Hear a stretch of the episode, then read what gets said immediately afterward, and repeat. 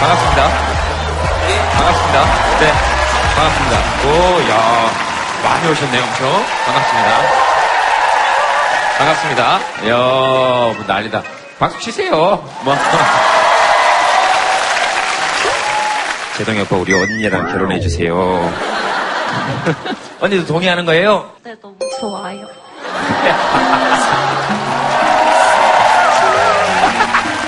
자, 오늘 녹화는 여기서 마무리 짓도록 하겠습니다. 아, 제가 뭐 할 일이 생겼기 때문에, 아이고, 여기 뭐, 사위 삼고 싶다예요? 누구예요? 뒤에 분이 따님이세요?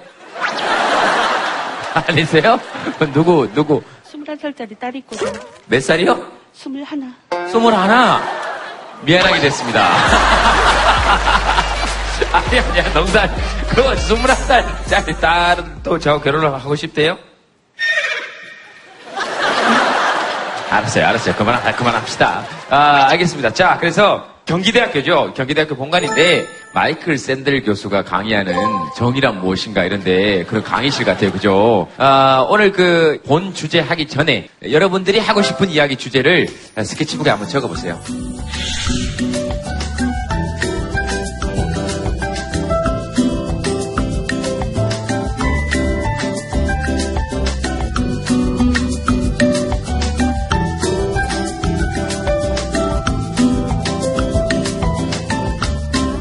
아까 제가 저기서 화면에서 보니까 빨리 집에 가고 싶다 이렇게 적어 놓은 사람이 있던데요. 저기서 화면에서 보니까 빨리 집에 가고 싶다 이렇게 적어 놓은 사람이 있던데요. 어디 어디 있어요? 빨리 집에 가고 싶다 누구예요? 왜 왜 자꾸 스케치북으로 얼굴 가려? 저 얼굴 별로 드러내고 싶지 않아서 그렇게 할 거 뭐하러 왔어요 여기를? 아 참네 어이가 없어가지고 아 이렇게 옆에 친구 두 명이나 같이 왔어요. 혼자요. 아 혼자 있어가지고 네. 그렇게 집에 가고 싶다 그랬어요. 아니요 그냥 그냥 집에 가고 싶어요. 여기 신청은 누가 했어요? 제가요. 아니 오고 싶어서 신청한 거 아니에요? 될 줄 몰랐어요. 그럼 오지 말지 그랬어요. 됐어도 안 오면 되잖아요. 아 죄송해요. 뭐가 그게 죄송하다는 말이 더 날 힘들게 하잖아요. 뭐 그게 죄송해요. 아니 근데 사실은 예. 방 방송보다 눈이 좀 더 크실 줄 알았어. 눈이 좀 더 크실 줄 알았어. 마이크 내놓으라고요. 마이크 내놓으라고요. 뭐 하기 싫다 그러더니 꼬박꼬박 말 다 하고 지금 앞으로 말 안 할게요. 앞으로 말 안 한다고요? 아 괜찮아요. 말해도 돼요. 뭐 어, 실제로 봐도 뭐 똑같지 뭐 그게 뭐 다를 게 뭐 있어요. 뭐 인간 사는 거 뭐 거기서 다 거기죠 뭐. 예. 자 주제 한번 정해봅시다. 스케치북에 한번 들어보세요. 네. 와 이거 오늘 진짜 많이 오셔가지고 예. 마흔이 너무 빨리 올까봐 무서워요. 부르기 전에 40대는 좀 더 나아져야 되는 게 아닌가라는 그런 이렇게 강박관념 같은 게 좀 있더라고요. 그래서 네. 왠지 뭔가를 더, 더 무언가를 해야 될 것 같고 뭔가 이렇게 더 짜내야 될 것 같은 그런 느낌에 좀 시달리고 있거든요. 네. 그리고 마흔 돼 보니까 크게 두려운 나이는 아닌데 생각했던 것보다 나쁘지 않은 않아요. 스무 살 때 그런 느낌이 드실지 모르겠는데 저는 어우 저 때 무슨 재미로 살지 그랬는데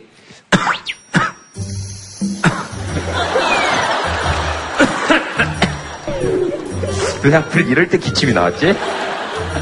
근데 그래서 훨씬 더 풍성해진 느낌은 들어요, 저는. 되게 재밌고, 스무 살들의 이런 얘기를 듣는 것도 재밌고, 혹시 마흔 되셔서 요즘 나 되게 재밌는데 하시는 분 계십니까? 안녕하세요. 쉬운 하나 김영란입니다. 네. 네, 50살이 되니까요. 그냥 잠깐만요, 잠깐만요. 네. 저부터 오 했어요. 쉬인 하나 그냥한다 그러니까. 뭐 어떤 의미죠? 아, 아, 감사합니다. 네. 마이크 잡은 보람이 있으세요, 벌써? 네, 네. 네네. 어, 저, 오늘은 누구랑 같이 오셨어요? 네, 딸이랑 왔어요. 어, 딸이랑 같이 네. 왔어요. 그 20대 때, 30대 때 지금 저렇게 약간 많이 올까봐 불안하다, 두렵다. 어, 저도 좀 그랬던 것 같아요. 이제 아이들 키우느냐고 하고 싶은 일도 못하고 애들 뒷바라지하고 맨날 픽업하고 막 이런 일만 했었어요. 네. 근데 지금 이제 다시 또 하고 싶은 일이 있어서 오늘 아침에 영어 공부도 하고 왔어요. 와. 어. 어. 50이 되니까 제그 뭐라 해야 되지? 한 35살? 뭐 그런 마음적이 들어요. 한 35살 정도의 기분인 것 같아요. 그 집안일은 누가 합니까? 아, 지금 예전에 어머님이 되게- 그렇게 편해지시고, 어, 행복해 하실 때, 어, 아, 또 하나 집안일은 있어요. 그 막내딸이 중3인데, 중3도 기숙학교에 보내고, 이제 고3도 있어요. 그래서 고3을 이제 독립시키고, 그래서 내년부터 좀 이제 한가롭게, 예. 음, 그럴 적당한 나이가 된 것 같아요. 어, 이제 중3은 기숙사 보내고, 고3은 이제 수능 시험 끝나고 나면 이제 뭐 끝나고, 독립시키고. 네. 네. 집안일은 누가 하냐고요? 집안일은, 집안일은, 지금은 큰딸이 해요. 네, 큰딸이 집안일을 한다는 걸 지금 어머님만 모르고 우린 다 알고 있었어요. 네, 스케치북으로 써서 들었거든요. 자, 큰딸 20대입니까? 네, 20대 맞아요. 네, 24? 아니요, 빠른 95년생이요. 빠른이라 나이가 애매해서 그냥. 아, 참, 네, 나는 빠른 칠사예요. 네, 그럼. 다만 95년도에 사람이 태어났다는 것이 짐작이 안 될 뿐이에요. 어쨌든, 집안일 맨날 하고, 밥하고, 청소하고. 예. 엄마는 편하시고, 예. 예, 힘들어요. 아, 힘들어요? 네. 그리고 지금 졸업하고, 네. 약간 놀고는 있는데, 주변에서 자꾸 스트레스 줘요. 편하게 못 놀겠어요. 가족이랑 그냥 일반, 그냥 뭐 만나는 사람마다 다 물어봐요. 뭐라고요? 뭐 이제 취직 생각 뭐 그런 것도 그렇고 그래서 좀 그래요. 그게 제일 스트레스인가 봐요, 그죠? 이때 청년들한테는. 그러니까 물어보는 거. 취직 생각 없냐? 없을 리가 없잖아요. 그걸 왜 묻냐, 이 말이에요. 저한테도 그게 마찬가지예요. 결혼 생각 없냐? 그 생각 없다 그러면 에이 그러고 있다 그러면 왜 안 하냐 그러고 어 그거 어떻게 해야 됩니까? 아 그렇잖아요. 취직 생각 있냐? 그래서 아 저는 좀 더 편하게 놀고 싶어요. 그러면 안 돼. 빨리 열심히 일해야지. 있어요. 그럼 왜 안 하냐? 그러면 둘 다 대답할 게 없잖아. 그래서 서러운 거지 뭐. 열받는 거고.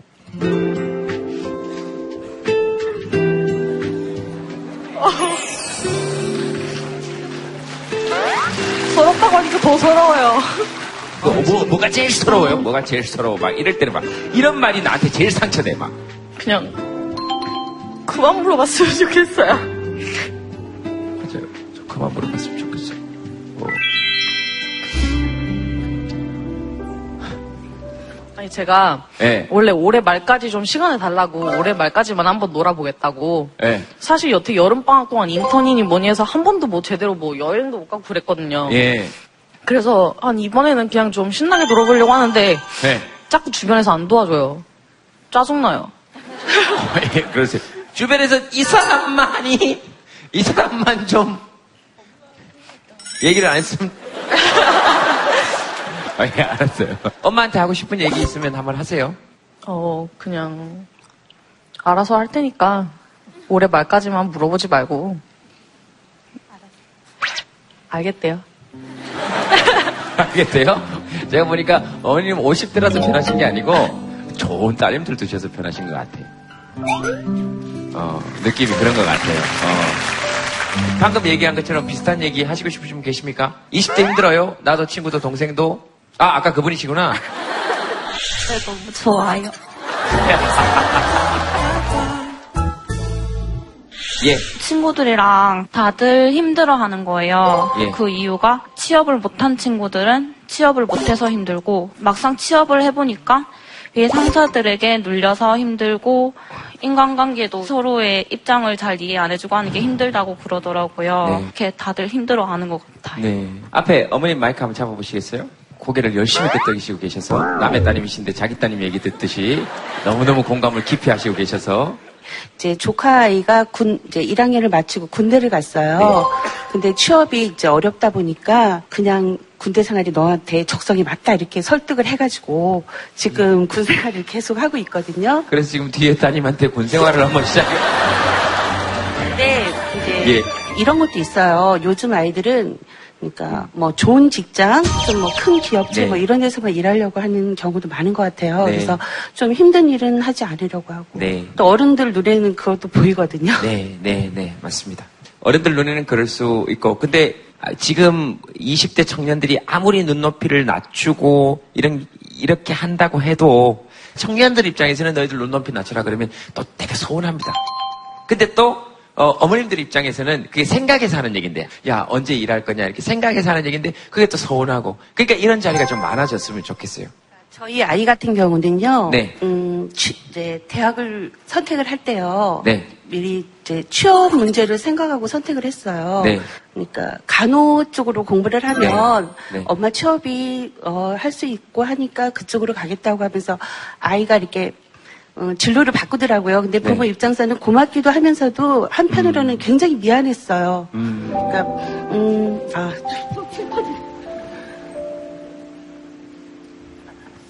아, 내가 능력이 없어서 부모가 능력이 없어서 아이가 그런 걸 이렇게 선택을 하나 그런 생각도 들고 하니까 음, 고맙기도 하고 슬프기도 하고 그랬어요. 음, 네, 네, 네. 어른들 마음은 또 저게 진심인 거죠. 뭐 눈높이를 낮춰라, 취직 잘 되는데 하라 그러면서도 자식이 하고 싶은 일을 마음껏 좀 시켜주지 못하는 환경 같은 거 이런 게 그러신 거고, 예, 그렇습니다. 그, 그 그렇게 되면 좋죠. 아, 왜 이렇게 다들 우세요.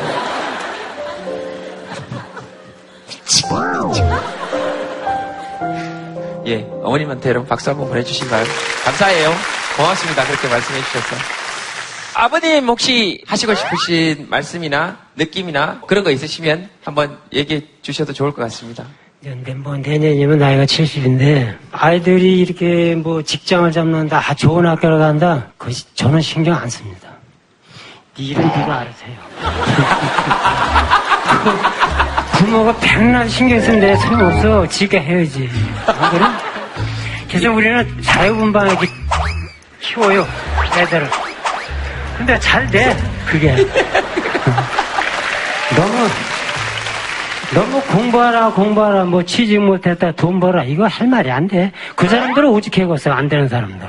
안 그래? 그거를 생각해서 너무 족치지 말고 자, 자기가 스스로 풀려나가고 해야지 무조건 뒤에서 채찍질한다고 안 돼 그거는. 그럼 내비뒀으면 하는 바람이고 내가 한 가지 부탁해 있는데 아 내가 지금 저 시골에서 낙농 사업을 하고 있어요.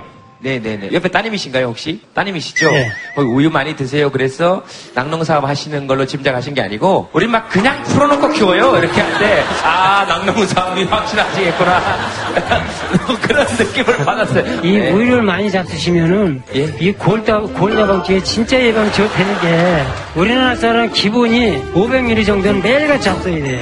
예. 아버님 요새 요즘 편찮으신 데 없으시죠? 아 저는 이렇게 말랐어도 건- 건강해요. 예. 술 드세요, 아버님? 아 술 뭐 한 40, 40년 먹다가 끓인 지 한 15년 됐어요 이제. 어머님이 되게 좋아하셨겠네요? 저녁마다 안아줘 그래서. 저녁마다 안 하시면 뭐, 그러면 안 되라는 건 하는 거지 뭐. 근데 이렇게 잘 안아드려요. 아버님 꿈쩍도 안 하시는데요? 예, 알겠습니다. 자, 우리 20대, 30대, 40대, 50대, 60대, 70대, 아, 10대 얘기를 못 들었네? 10대! 전, 어, 진짜 빨리 어른이 되고 싶어가지고, 빨리 스무 살이 되고 싶고, 이제 더 나이를 먹고 싶고, 더 먹어서, 예. 노후를. 10대에는 네. 하지 못하는 것들도 진짜 많고, 이상하게 보는 시선들도 많고, 그러니까, 좀 더 제가 자유로워지려면 나이를 많이 먹어야겠구나. 재능이 있는데 그 재능을 이제 보지 않으시고 모두 다 한 줄로 세우시기를 하시잖아요. 한국 사회 어른들. 그런 거 보면 전 진짜 한국에서 못 살 것 같아. 어, 예. 네. 지원이 이런 얘기 평소에 한 적 있어요, 엄마한테? 네, 자주 해요. 대외 활동을 많이 하는 편이거든요. 네. 지원이가 네. 학교 생활 말고요. 그런데 학교에서는 그거를 좋게 보지는 않더라고요. 시골에서 와서 더 그래요. 시골에 어디서 오셨는지. 전라북도 부안시. 크게 시골도 아닌데? 우리 애들 같은 경우에는 그 문화재 혜택을 많이 원해요. 가서 영도 보고 막 이런 거는데 그런 부안 같은 경우는 그런 게 별로 없어요. 지금도 전라북도 부안에서 오신 거예요, 오늘? 네. 오늘 기차 타고 왔어요. 아침부터? 네, 익산 가서.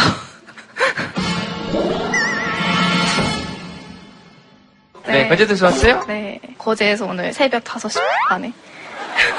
누구세요? 에? 누구세요? 네, 저요? 누구세요? 네, 저요? 아니, 아니. 예, 당신 누구세요?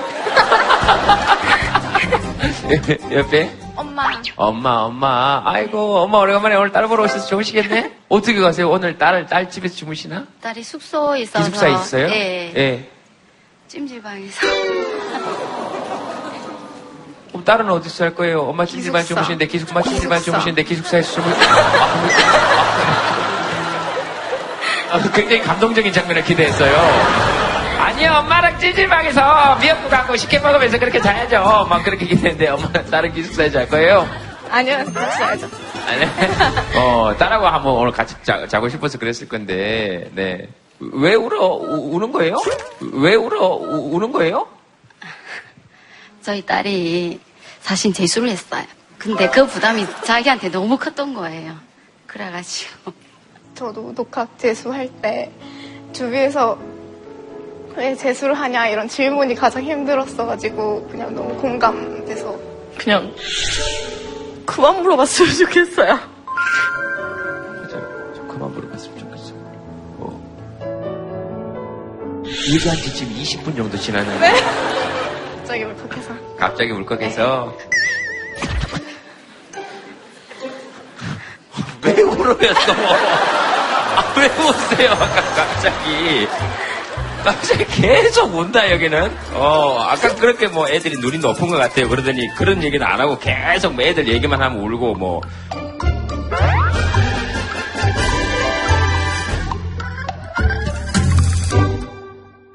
혹시라도 오늘 또 찜질방 가서 주무시는 분 안 계십니까? 지방에서 올라와가지고. 아, 저기 있어요? 어디서 오셨는데요? 어디? 삼척? 강원도 삼척이요? 울음 뚝 끊쳐요, 두 분 다! 어제도 울음 그치고, 어디 전라도 부안? 네, 알겠습니다. 자, 따님은 지금 고등학생? 아니요. 중학생? 중학교 3학년? 어, 그러니까 중학교 3학년 그랬더니 중학생이요! 중2, 중3은 늘 조심해서 이야기를 해야 됩니다. 여러분 명심하세요. 여러분 명심하세요. 예. 그렇지. 지금 중3이죠? 네. 근데 왜 중2병을 못 고치냐고 엄마가. 아, 그러지? 제 동생이. 중2 남동생은 오늘 같이 오자 그랬는데 안, 안 온 거죠? 아니요, 제가 그냥 두 명이서 신청했어요. 세 명 신청하지 왜 두 명 신청했어요? 같이 다니기 싫어요? 네. 동생이 중2병이 있는 것 같아요? 네. 어떤 것 같아요, 증상이? 말을 안 해요. 안 해요. 또? 폭력적이에요. 어, 또? 이상해요. 어, 본인은 중2병 없었어요? 없었던 것 같은데. 예? 없었던 것 같은데. 없었던 것 같은데. 어, 아주 심각한 병은 본인은 잘 몰라요. 어, 우리 따님은 중2병 없이 잘 넘어갔어요? 삼- 삼척에서? 아니요, 있었죠. 어땠는데요, 증상이? 말 안 하고. 동생한테 폭력적이고. 하고 싶은 말만 하고. 다른 집들도 가 이런지 모르겠는데, 거의 한 2년, 3년 다 돼가는 것 같아요. 서로 둘이 집에서 말을 안 한 게. 그래서 어떻게 될지 이제 모르겠어요.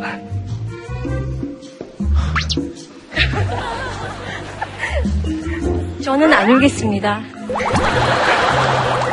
왜 말 안 하게 됐어요, 동생이랑?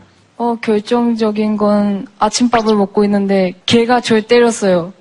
안경 쓰고 있는데 주먹으로 막. 어, 하루 종일 머리가 막 울리던데. 예, 말안 할 만 하네.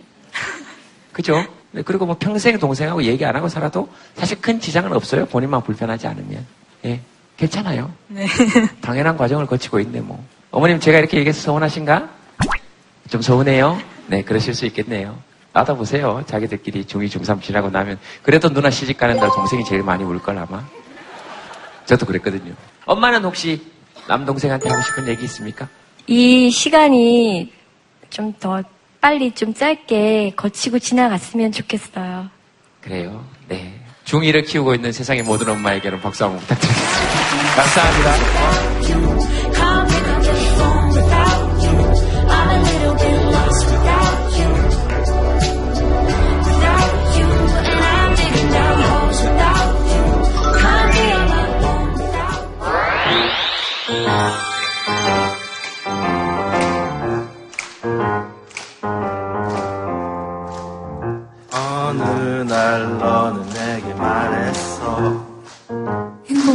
뭘까?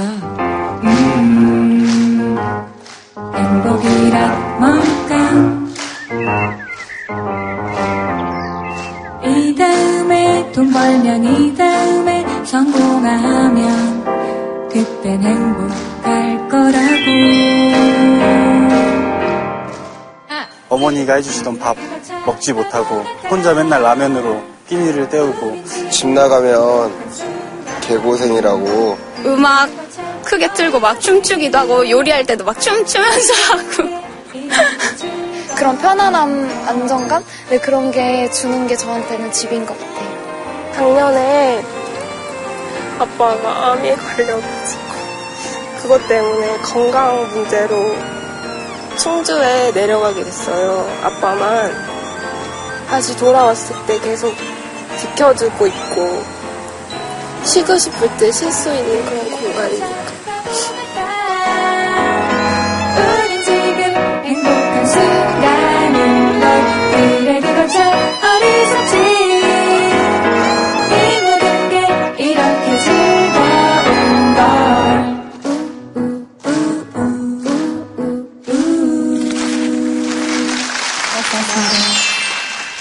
근데 중2 청소년들에게 들려주고 싶은 바이올린 즉석 연주곡이 있다면 직접 신청곡을 좀 들어서 즉석에서 연주가 가능합니까?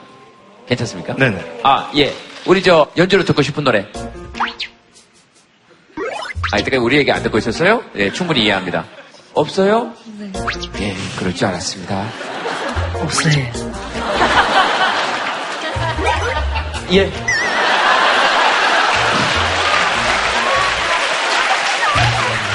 자, 아름답게 끝났죠? 저희들 예상 그대로 상은 씨에게 크게 듣고 싶은 연주는 없는 걸로 그렇게 하도록 하겠습니다.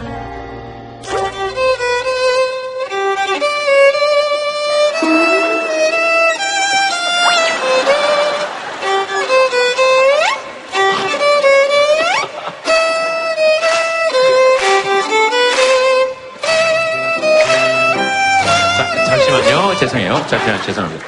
초2가 아니고요. 지금 중2거든요. 중2인데 이 음악은 사실 굉장히 위험할 수 있습니다. 굉장히 치단받을 수 있어요. 중2들에게. 아니요, 제 뜻은 그런 게 아니었습니다. 어, 중이, 물론 다 컸어요. 다 컸지만 그 동심을 잃지 말고 살자. 그런 의미에서 꼴챙이와 개구리를 선택했습니다. 예, 굉장히 자기적이고 진부한 얘기다. 이런 생각 하신 적 없습니까? 원래 방송이 그런 거죠.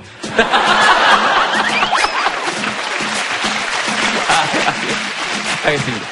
서울에 갈수록 100m에 천만 원. 아, 그, 저 화면 가득 좀 잡지 마세요. 너무 힘듭니다, 내가. 하지 마!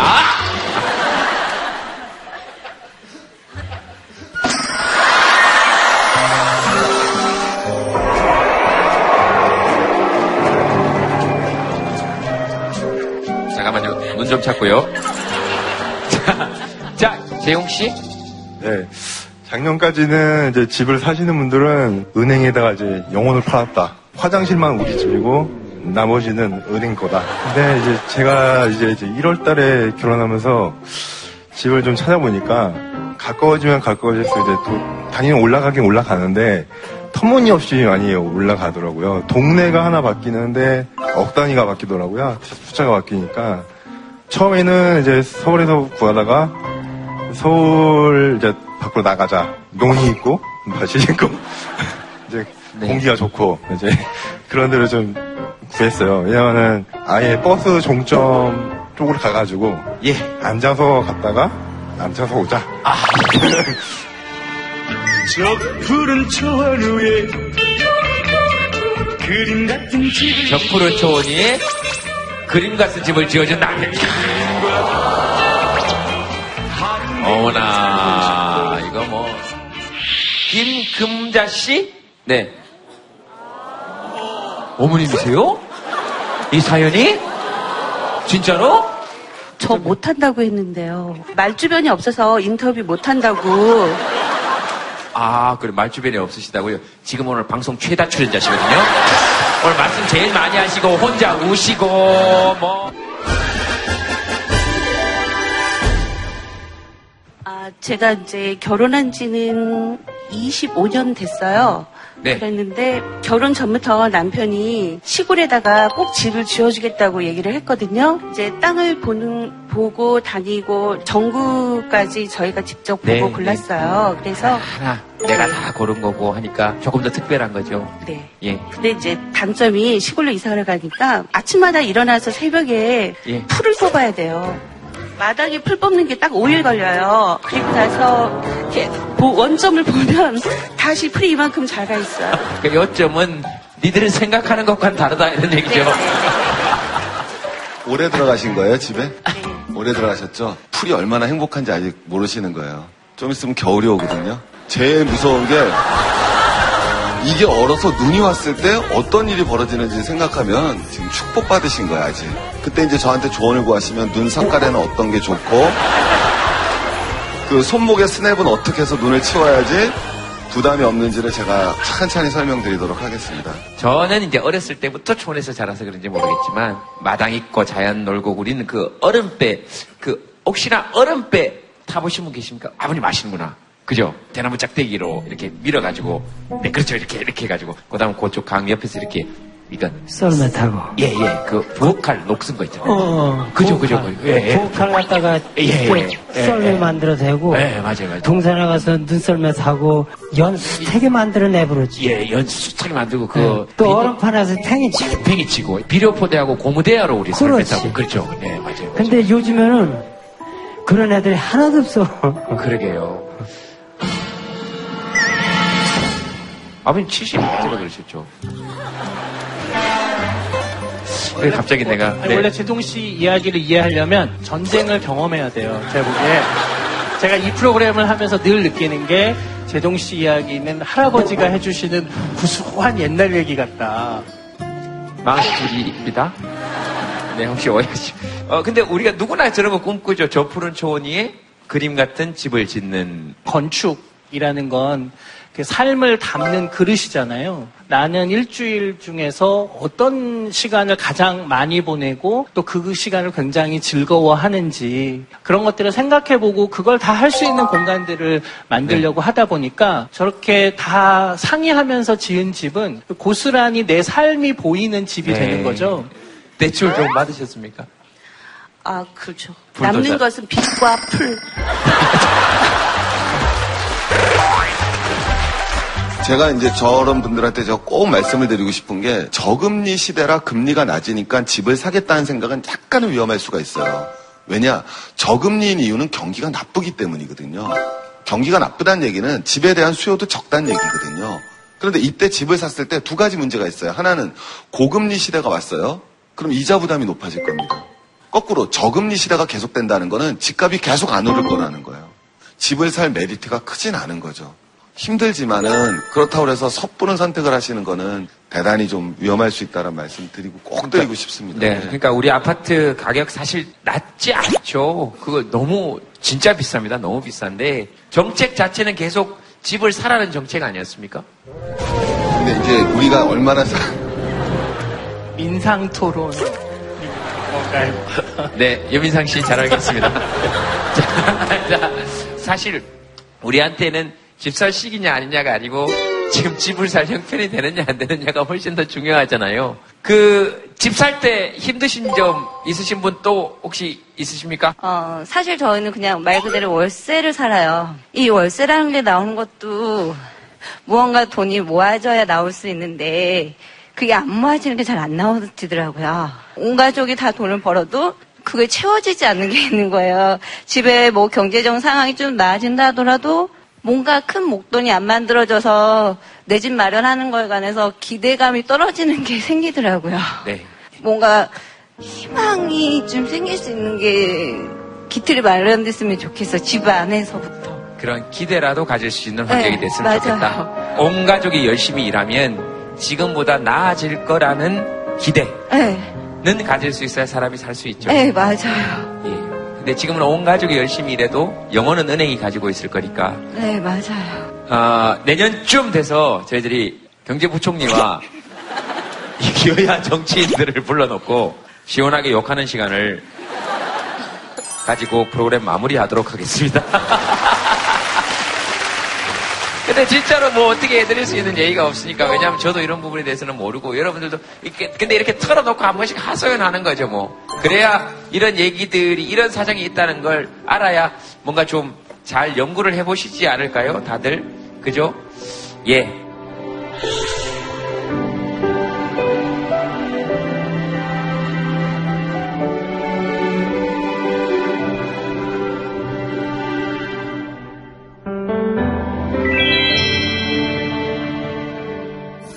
여러분들과 함께 할 또 게스트 분 계신데요. 박수로 환영해 주시기 바랍니다. 어서 오십시오.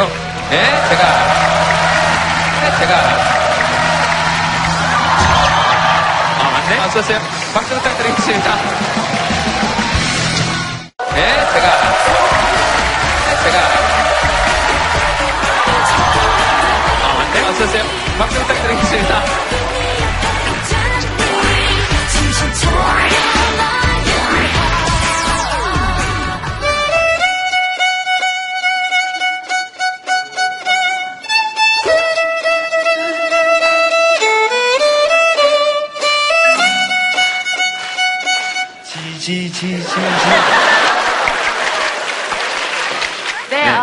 안녕하세요. 소녀시대 수영입니다. 반갑습니다. 네, 반갑습니다.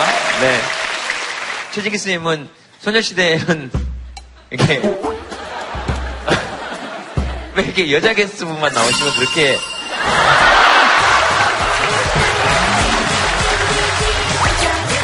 일단 인사를 좀 하세요. 인사를 해야 될 거 아니에요. 안녕하세요. 네. 저기요, 지금 소개팅이나 이런 게 아니에요. 지금 여기 패널로 나와 계신 거라고요.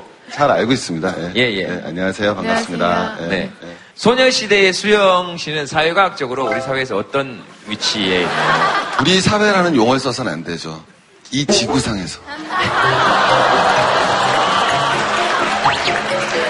아, 저번에 그 예. 임수정 선배님 나오셨을 네네. 때, 뭐 아. 지구상의 여신님, 네네. 그러니까 순수와 아름다움의 결정체라. 뭐 이제 횡설수설 그뭐 플라토닉 임수정 씨 보고 플라톤 이론이 틀린 걸 알았어요. 이데아의 세계가 현실 세계 그대로 그러니까 완벽한 그대로 투영됐어요. 그러니까 그대로 투영돼 있다. 궁극적이고 영원하고 이상적이고 그대로 투영이 된 거예요.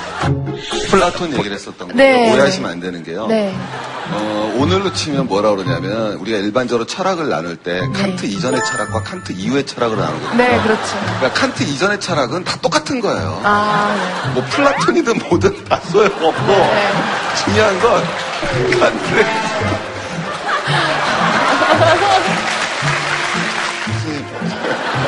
도와주세요. 그 지난번에는 이제 아인슈타인의 상대성 이론을 우리가 경험을 했었잖아요. 지금은 아름다움의 결정체를 인간의 뇌가 어떻게 감상하고 인지하는지를 지금 제가 경험하고 있습니다. 정신 차려! 아, 알겠습니다. 예.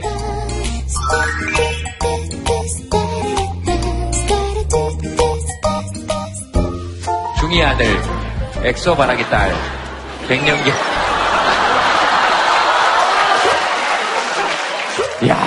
이거는 뭐, 예, 중이 아들, 엑소 바라기 딸, 엑소 발음 똑바로 해야 됩니다. 이거 잘못해서 뭐 X, 뭐 X아 이렇게 했다가는 아주 게시판에서 아주 끝장이 날 수 있어요.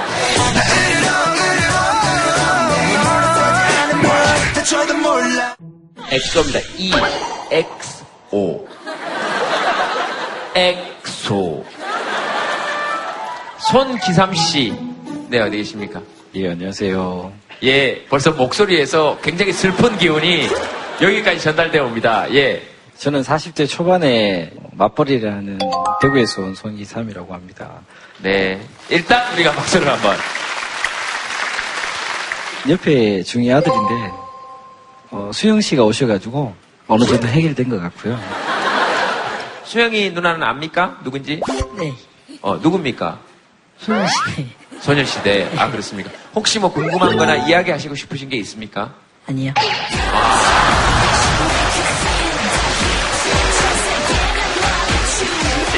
이- 일관적이네요. 알았어요. 자, 아, 네, 아빠, 아빠 먼저 얘기해보세요. 네. 제가 사실 고민하는 거는 뭐냐 그러면 저희 집이 아파트 20층인데 제가 퇴근을 하고 어 1층 엘리베이터를 타는 순간 거울이 있잖아요. 예. 그 거울을 보고 웃는 연습을 합니다.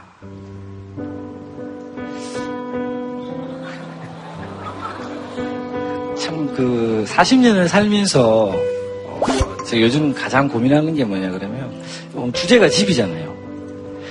음, 제가 집을 위해서 희생하는 게 맞는지 아니면 저도 집에서 위로를 받아야 되는 게 맞는지 요즘 그게 좀 헷갈려요. 그래서 집 속에 저가 뭘까라는 생각을 고민을 많이 하거든요. 저로 인해서 이제 가족들이 뭐 저 표정을 보고 또는 뭐 애들도 그렇고 저로 인해서 제 눈치를 보는 것 같다라는 생각이 어느 순간에 들고부터 저로 인해서 좀 스트레스 받지 말아야 되겠다는 생각이 있어서 웃었는데 가장 편안해야 되는 게 집인데 왜 집에 들어가는 순간부터 어, 그런 노력들을 하는지 모르겠다라고 얘기하더라고요. 그 순간부터 저도 약간 고민이 있었습니다. 어, 40대 가장이 집사람이나 애들한테 이런 얘기를 할 수 있는 기회가 많지 않습니다.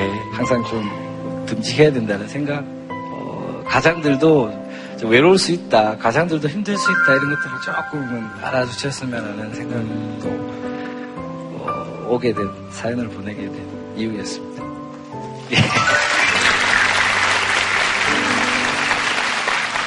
그 아무한테도 지금 근 몇 년 동안 이런 얘기 아무한테도 안 해본 얘기 여기서 지금 처음 하시는 거 아니에요? 그러시죠? 네.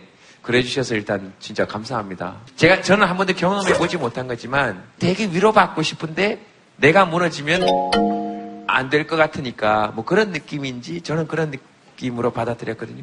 혹시 40대 가장 중에서 나도 하고 싶은 얘기가 있다, 저 비슷한 얘기가 있다 하시는 분 혹시 계십니까? 아, 저, 저, 저기 계시네요? 저도 어, 40대 이제 가장으로서 네. 똑같은 마음을 가지고 있거든요. 근데 좀 남자들은 집에 들어가서 이제 편안히 좀 쉬고 싶거든요. 밖에서 네. 일하고 와서 쉬고 이제 그러고 싶은데 안에 들어가면 이제 청소하는 거, 네. 이제 빨래하는 거 이제 이런 것들을 이제 가끔 가끔이 아니라 거의 제가 많이 합니다.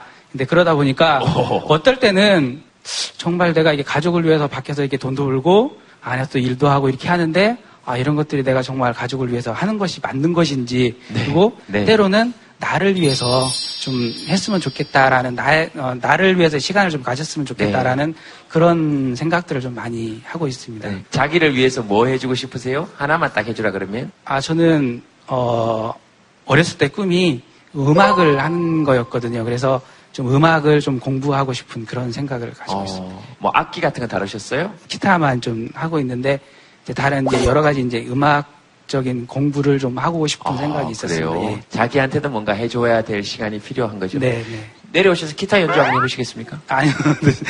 예? 아니 그, 그 정도까지는 아니고. 아니 한번 해보세요. 아니. 아, 한번 하세요. 악보가 없으면 잘 하지 못. 아, 뭐라고요? 악보가 없으면 제가 아직 그 정도까지는 아니고. 악보 있는 거 없습니까? 네. 네. 김광석 악보집이 있어요? 갑자기요? 어, 저기 누구세요? 기타 연주하시는 분이세요? 그래요? 그 같이 한번 내려와 보세요. 빼도 박도 못하게 생겼다, 이제. 같이 한번. 네. 아빠, 오늘 이런 얘기 처음 들어요? 네. 제가 사실 아빠 얘기를 듣고 싶어서 예. 이거를 신청하게 됐거든요. 네. 오늘 얘기를 듣게 돼서 너무 좋은 것 같고 네. 저희 아빠 기타 되게 잘 치거든요. 화이팅. 비가 내리면 여러분들도 자 음장 보세요. 빨리 뭐 하세요?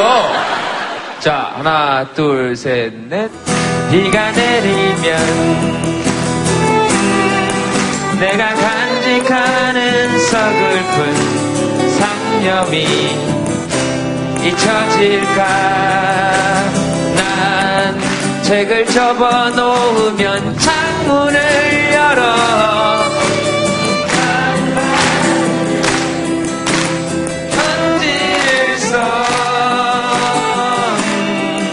잊혀져간 꿈들을 흐린 가을 하늘에 편지를 써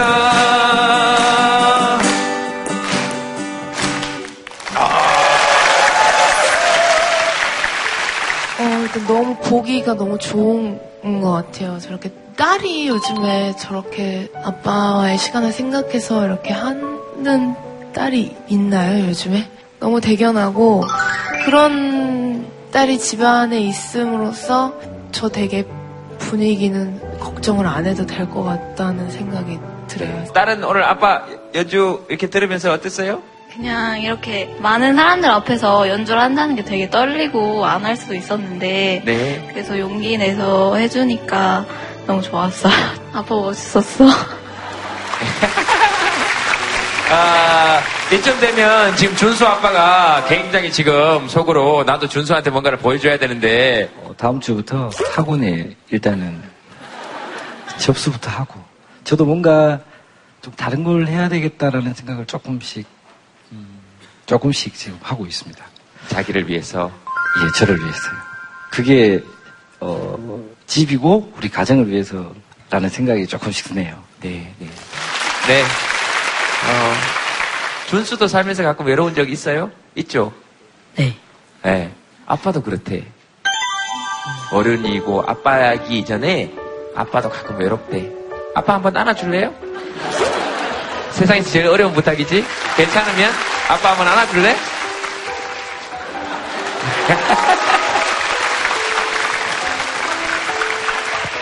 이게 좀 자꾸 이렇게 갱년기인가? 이렇게 아빠하고 아들이 저렇게 안으면 눈물이 난다. 이 프로그램 쭉 하면서 보면 제일 많은 사연이 이렇게 그 40대 아빠가 아버지가 이제 이런 얘기 하시는 사연이 제일 많았던 것 같아요. 네, 네, 예, 예. 말씀을 들으니까 생각나는 실험이 하나 있는데 사람들이 이렇게 마음이 따뜻하고 네. 좀 편안하고 안정감과 보호감이 들면 이제 옥시토신이라는 호르몬이 분비가 돼요. 네. 그래서 남자랑 여자들을 집에 이렇게 돌아다니게 하면서 네. 이, 이 호르몬이 언제 제일 많이 분비되나 이런 아, 걸 그 모니터링을 한 거예요. 네. 네, 근데 아버지는 소파에 누워 있을 때 그런 게 많이 분비가 된다는 거예요. 그리고 그 분비가 가장 떨어지는 상황들이 아버지가 자식이나 아내와 단둘이 있을 때라는 거예요. 가장 불행한 상황이라는 가장. 불행한 상황인 거죠. 어, 나는 지금 여기서 뭐 하고 있나? 네. 어, 라는 생각이 이제 든, 드는 거죠. 혼자 소파에 남아 있는 내 자신을 발견하는 40대 가장이라면, 네. 아, 지금 관계에 문제가 있구나, 라는 생각을 한번, 어, 해보고, 우리 아버지가 또 내 남편이 그러고 있다고 하면, 나한테 뭔가 구조 요청을 하고 있는 거라고 생각하고, 이렇게 손을 내미는 관계가 좀 필요할 것 같습니다. 저는 지금 들으면서 너무 공감을 하는 게 엄마가 주로 소파에 계시거든요. 엄마가요? 네. 그리고 아빠는 그냥 바로 방으로 들어가시고 저랑 언니는 방에 있고 항상 그 소파에 앉아 있을 거라고 생각하는 게 너무 뭐 좀 문제인 거였던 거예요. 엄마가 늘저 예, 소파에 앉아있을 예, 것이라고 예. 생각하는 게 네. 그래서 저는 엄마 얘기하니까 눈물 나게. 음. 그래서 한 번은 남한테 하는 것처럼 똑같이 해봤어요. 남한테 문자할 때 같이 문자를 똑같은 걸 하나 보내고 뭐 남한테 산- 사진을 보낼 때 똑같은 사진을 똑같이 보내고 뭐 그렇게 해봤는데 아예 달라졌어요 엄마가. 그래서 저 시간을 할애하는 거는 사실 집 안에 있는 사회인데 이제 밖에 나가면 그게 감춰질 줄 알았던 거죠. 네. 음, 물론 밖에 나가서 사람들하고 있는 시간이 무의미하진 하다는 얘기는 아니에요. 그렇지만 굳이 그걸 우선시 하지 않아도 충분하다라는 거죠. 바깥 일을. 어, 오늘 근데 왜 이렇게 다들 말만 이게 약간 여러분들 오늘 이렇게 좌석이 약간 쏟아질 것 같아서 약간 눈물들이 이렇게 쏠리시나? 이렇게 아니 왜 이렇게 오늘 말만 하면 전부 다 준수야 잠깐 내려와봐 나는 내려와봐. 너 아빠 말은 안 들어도 아저씨 말은 들어야 돼. 내려와봐. 너 누나 저 휴지 좀 갖다 줘 갖다 줘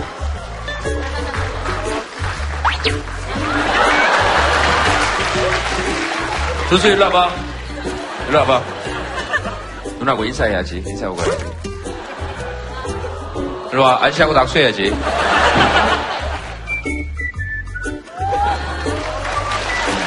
그 다음에 저쪽에 저기 누나 때린 동생이 중2가 있거든. 저기 가서 네가 대신 사과하고 와. 가서 사과하고, 어, 누나 미안해. 동생 사과 받았으니까 준수 잘했다. 자, 저기 가서 앉아. 아이고, 나도 아빠 되면 진짜 좋은 아빠 될 것 같지 않습니까? 어떤 남편이 될 것 같아, 나는. 근데 제동 오빠도 너무 사람을 좋아해가지고 네. 저런 남자랑 사귀면 외롭겠다 생각을 했어요. 오늘 감기 심하게 걸렸다면서요? 네네. 아까 통화할 때. 네. 음, 그래. 많이 아픈가 보다, 오늘. 알았어요, 알았어요. 아니 근데 이럴 때 기사 제목 김재동하고 못 살아 이렇게 나는 거 아니에요? 네가 원하는 바 아니에요? 아니 원하는 바 아니에요. 몇 년 전까지만 해도 예? 이상형 물어보면 누구라 그랬어요? 김재동. 김재동이라 그랬죠. 네. 그래놓고 결국 나랑 못 살겠다는 거 아니에요. 그리고 딸 사람하고 사귀고 진돗개 정도로 생각하는 거 아니에요. 집 밖에서 집은 지키고 안에서 키우는 개는 따로 있는 거 아닙니까? 진돗개 무시하시는 거예요? 아니 잠깐만 내가 진돗개를 아 잠깐만 광주지 마라 봐요. 아 이게 방, 야 이게 무슨 방수칠 일이야? 아 얘기 좀 들어봐요. 사람이 내가 나를 진돗개 비유인데 제가 그랬어요. 진돗개 무시하는 거냐고. 이게 무슨 얘기입니까? 제동 씨는 굉장히 좋은 남편이 될 것 같고 굉장히 좋은 아빠가 될 것 같아요. 될 수만 있다면.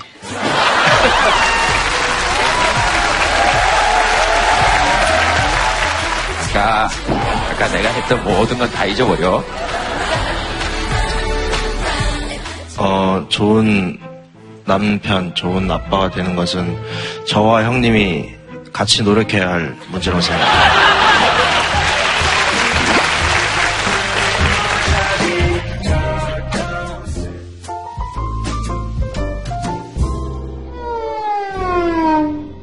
뉴스에서 이제 캥거루족이라고 나온 이후로부터 이제 아빠가 저를 부를 때 이제 야 캥거루족 오늘 뭐 했어 이렇게 부르거든요. 아 내가 왜 캥거루족이냐고 이렇게 하고 나서 캥거루족의 의미를 찾아봤는데 이제 대학을 졸업하고 나서 독립하지 않고 부모와 함께 사는 이제 젊은 층을 네. 아우러서 이제 캥거루족이라고 부른다고 이제 그러더라고요. 그래서 근데 그걸 굳이 이렇게 캥거루족이라는 단어를 만들어서 젊은 층에게 더 좌절감을 주고 이럴 필요가 있을까라는 생각이 들어서 수영 씨도 캥거루족인가? 네. 그 캥거루족이라는 게 가족들이랑 같이 나이가 스무 살이 넘어서 독립하지 넘어서. 독립하지 않은 사람. 네. 그렇네요. 어때요? 근데 사실 전 너무 어린 나이에 숙소 생활을 했었기 때문에 아, 그렇네. 네. 어린 친구들끼리 그런 보호자 없이 지낸다는 게 지금 생각해 보면은 참 어떻게 보면은 너무 과감한 일이 아니었나 생각이 들어요. 네, 그래서 지금이라도 부모님이랑 같이 살면서 음, 물론 아프고 이럴 때 편한 것도 있고 엄마 네. 밥 먹는 게 행복한 것도 있지만 제 생활 자체가 제가 제 자신을 단속하게 되니까 음. 그런 게 되게 편해요. 아, 네. 네. 음, 그런 좋은 점도 또 있을 수 네. 있겠네요. 그죠? 근데 캥거루족이 꼭 나쁜 건 아니니까. 그죠? 엄마 아빠가 또 지긋태긋대고 살고 엄마한테 용돈 주기도 하고 아빠한테 용돈 주기도 하고 뭐, 어, 여러 가지 상황에 의해서 지금 부모님과 경제적 독립의 시기가 늦춰지고 있는 시기잖아요. 사회적으로도 그렇고. 그러면서 아마 부모 자식 간의 갈등도 조금 커지기도 하고. 근데 이거는 분명히 사회적으로 봐야 되는 것이겠죠. 지금 일을 안 하고 싶어서 안 하는 것도 아니고. 전체 20대의 반이고요. 그리고 그반 중에서 왜 당신은 캥거루족을 하고 있는가라고 물어봤을 때 69%가 전부 다 집 문제가 나오거든요. 오늘 주제가 집이지만 그래서 캥거루족의 문제는 바로 집의 문제가 되는 거죠. 근데 이게 이제 악순환이 발생할 수가 있는 게 우리가 이제 집값이 이렇게 높잖아요. 쉽게 표현을 해서 20대, 30대 다 벌어서 서울에 있는 아파트를 살 수 없는 상황이거든요. 그럼 이렇게 되면 젊은 친구들이 주택 구입을 포기하게 되면 당연히 주택 수요가 줄어들게 되니까 주택 시장의 가격이 더 하락할 거고요. 그럼 주택 시장을 가지고 있는 대부분들은 다 기성세대이기 때문에 기성세대의 자산 가치가 감소하게 되죠. 그럼 기성세대 자산 가치가 감소하게 되면 기성세대가 다시 노동시장 진출 문제가 거론되기 시작하죠. 그럼 안 그래도 일자리 문제가 나오는데 마치 일자리를 놓고 세대 간의 갈등을 빚는 모습이 또 나올 수가 있죠. 캥거루족의 문제는 이게 어떻게 되느냐면은 개인의 나약함과 의지의 부여고를 몰고 가거든요. 그게 제일 나쁘다고 보는 거예요. 야, 너 개인적으로 의지가 부족하고, 그 다음에 살고자 하는 힘이 없고, 왜 3D 업종이라도 가서 일을 안 해? 뭐 이런 식의 논리. 개인의 의지의 문제로 바꿔버리는데, 실제로는 개인의 의지 문제가 아니라 그냥 구조적인 지배 문제인데, 집값의 문제인데. 아까 되게 그 말씀이 아직도 와 닿아요. 그러니까 열심히 노력하면 정말로 그냥 조그마한 집이라도 우리 가족이 살 수 있는 집을 마련할 수 있다는 기대와 희망 이런 것들이 이제 주어져야 된다고 생각합니다. 예, 그래서 이, 런 주거 문제나 특히 집에 대한 문제나 이런 문제들은 다시 한번 또 잘 얘기해 볼 필요가 있겠다. 예, 그런 생각이 문득 좀 드네요. 너무 공감이 가는 게 너무 많았어요. 예를 들면 처음부터 자가로 시작하는 사람은 별로 없잖아요. 월세로 살다 보면은 어, 돈을 모아야지 내가 집을 구할 텐데 월세를 계속 내다 보면 돈은 계속 새어나가서 또 돈을 모을 수가 없고 또 어떻게 어떻게 모아가지고 결혼도 하고 잘 살았는데 계속 앞만 보고 달리다 보니까 아이들과 부인은 행복한 것 같은데 난 너무 외로운 것 같고 이 모든 얘기들이 다 너무 다 연결이 되는 것 같아서 좀 오늘 마음이 좀 안 좋기도 하면서 희망을 갖고 살아야지 그래도 굉장히 이상하고 희한한 시대긴 하지만 힘이 날 것 같아요. 어, 아니면 그거 한번 우리 한번 써보겠습니다. 집에 있을 때 제일 행복한 순간. 그리고 오늘 사실 집이라는 주제는 저희들 방송 나갈 때가 추석이거든요. 또 가족끼리 이런 얘기 들었을 때는 되게 좋더라. 네, 그런 얘기 있으시면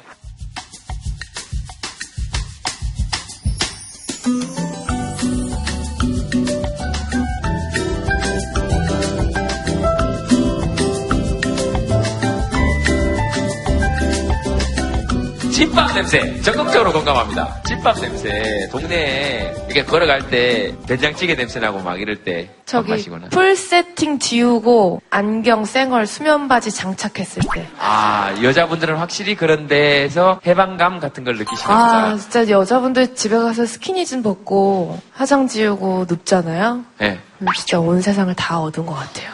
아내가 자고 있을 때.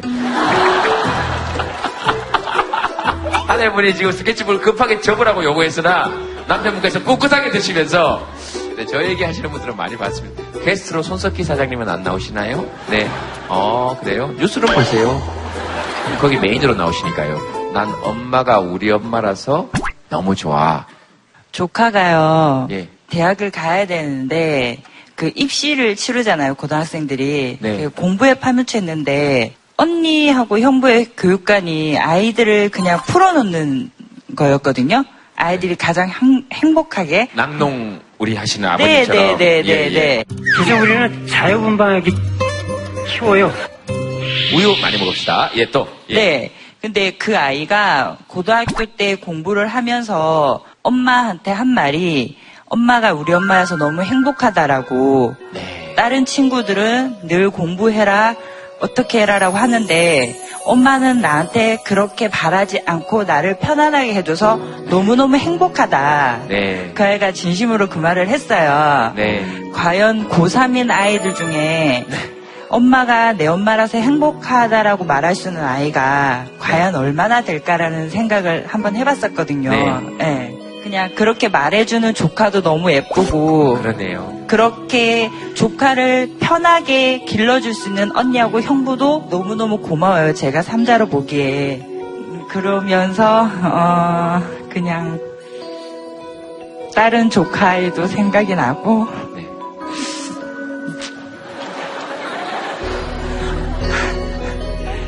그 마- 예쁘게 말했던 아이 남동생이 있었어요. 예. 근데 작년에 어, 군대에서 수류탄 사고로 생명을 잃었어요. 저희 조카가. 수류탄 투척 훈련 도중 박모 훈련병이 들고 있던 수류탄이 갑자기 터졌습니다. 박 훈련병은 손목 등에 중상을 입고 병원으로 옮겨졌으나 숨졌습니다. 그 지금 일주기가 다음 주거든요. 근데 엊그저께 어저께도 또 사고가 났었잖아요. 같은 사고가. 대구에서요.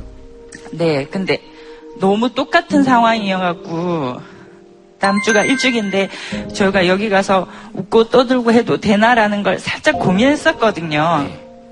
그 아이를 하늘로 보내고 모두 다가 인생을 바라보는 관점이 좀 달라졌다고 해야 되나요? 내일이 없을 수도 있다라는 생각은 하거든요. 네, 그래서 그냥 오늘 하루를 즐겁고 뿌듯하게 지내자라고 저희는 네 생각이 바뀌어졌어요. 계속 슬프게만 지낼 수는 없잖아요, 저희가. 그래서 가볍게 지내자라고 해서 여기로 왔거든요. 네, 그냥 그런데 오늘 기차를 타고 오는데 옆에 해병대 아이가 있는데 조카를 보는 거막 그렇더라고요. 네. 예, 그 아이가 오늘 휴가를 나왔다 그러는데 예, 지나가면서 즐겁게 지내시다가 들어가시라고 얘기를 하고 왔어요. 네. 음, 이렇게 아까 전에 군대 가기 싫다는 분도 계셨는데 군대에 지금 있는 장병들 들어가야 되는 친구들 예, 무사하게 다 복무를 마치고 나왔으면 좋겠어요.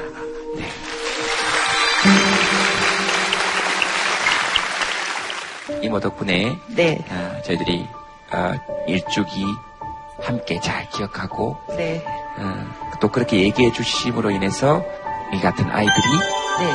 다시 또 희생되는 일을 막을 수 있었으면 좋겠어요. 네, 그래야 예, 또 우리가 면목이 서겠죠. 네. 네, 1주기, 2주기, 3주기 저희들이 늘 평생 기억한다고 다짐 못하겠지만 네. 오늘 이 얘기 들으신 분들 적어도 오늘 여기에서만이라도 네. 혹시 저희들이 함께 잘 기억하겠습니다. 네, 감사합니다. 예쁜 조카. 네.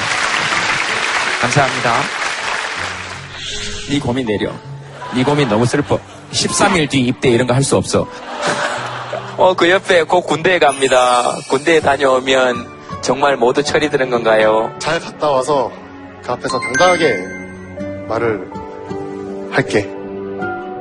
예, 10일 있다 군대 간대요. 어, 그래서 좀 무섭대요. 자, 이걸 내려놓고 저기 밑으로 빨리 뛰어내려가 봐. 빨리 뛰어내려가, 빨리 뛰어내려가, 빨리 뛰어내려가, 빨리 뛰어내려가, 빨리, 빨리! 빨리 뛰어! 군대 가면 해야 돼, 빨리 뛰어!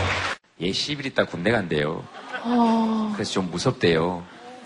자, 이걸 내려놓고 저기 밑으로 빨리 뛰어내려가 봐. 빨리 뛰어내려가, 빨리 뛰어내려가, 빨리 뛰어내려가, 빨리 뛰어내려가, 빨리, 빨리! 빨리 뛰어! 군대 가면 해야 돼, 빨리 뛰어! 수영이 누나 옆에서. 네. 자, 수영이 누나가 마이크 대고 우리 송빈이 군대 가면 잘해달라고 국방부 관계자 여러분들께 얘기 좀 하세요. 동빈군 우리 잘 부탁드립니다. 만약에 필요하시면 사인 CD를 보여드리도록 하겠습니다. 네 군대 생활은 이제 끝났어. 소녀시대 사인 시대면 끝났어. 수영 씨, 뭐 오늘 소감 간단하게 한 말씀. 네, 어, 방송으로만 이렇게 보다가 오니까 더 좋은 것 같아요. 더 많은 얘기를 들을 수 있고, 두 교수님 얘기가 저는 너무 오늘 감개무량하기도 하고, 도움되는 얘기도 너무 많이 들었고요. 네. 앞으로도 계속 이제 시청자로서 네. 열심히 시청하면서 공부도 많이 하고, 네, 지켜보겠습니다. 네. 수영 씨 고마워요. 감사합니다. 감기 때 나와서 고맙습니다. 네. 그 추석 때 복 많이 받으시고요. 가족들하고 또 재밌고 즐거운 시간, 때로는 또 싸우기도 하고 울기도 하고 뭐 지지고 볶고 하기도 하고 그 다음에 올 추석 때도 중2, 중3 보시면 잘 안아주시고 어떤 가족이든 또 가족이라는 이름 안에서 되게 행복하고 좋은 추석 보내셨으면 예 좋겠습니다. 달 못 보실 분들을 혹시 계실까봐 저희들이 그 보름달 좀 준비했습니다. 여러분 추석 잘 보내십시오. 감사합니다. 고맙습니다. 다음 주에 뵙겠습니다. 네.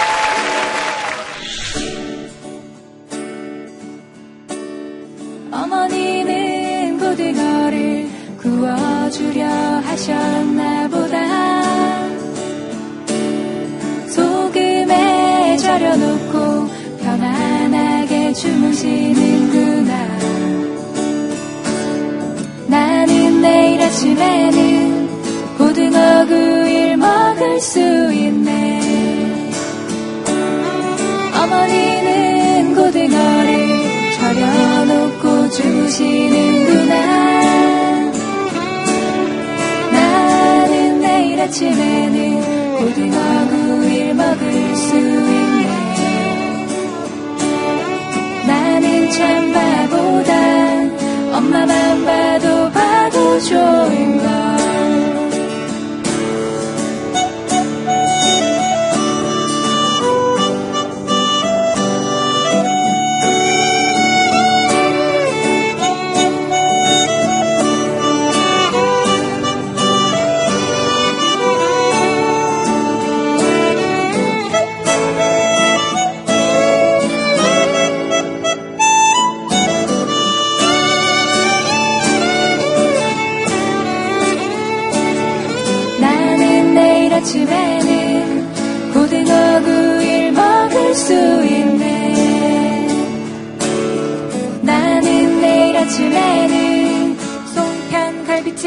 똥태전 도랑국 잡채 고등어도 먹을 수 있네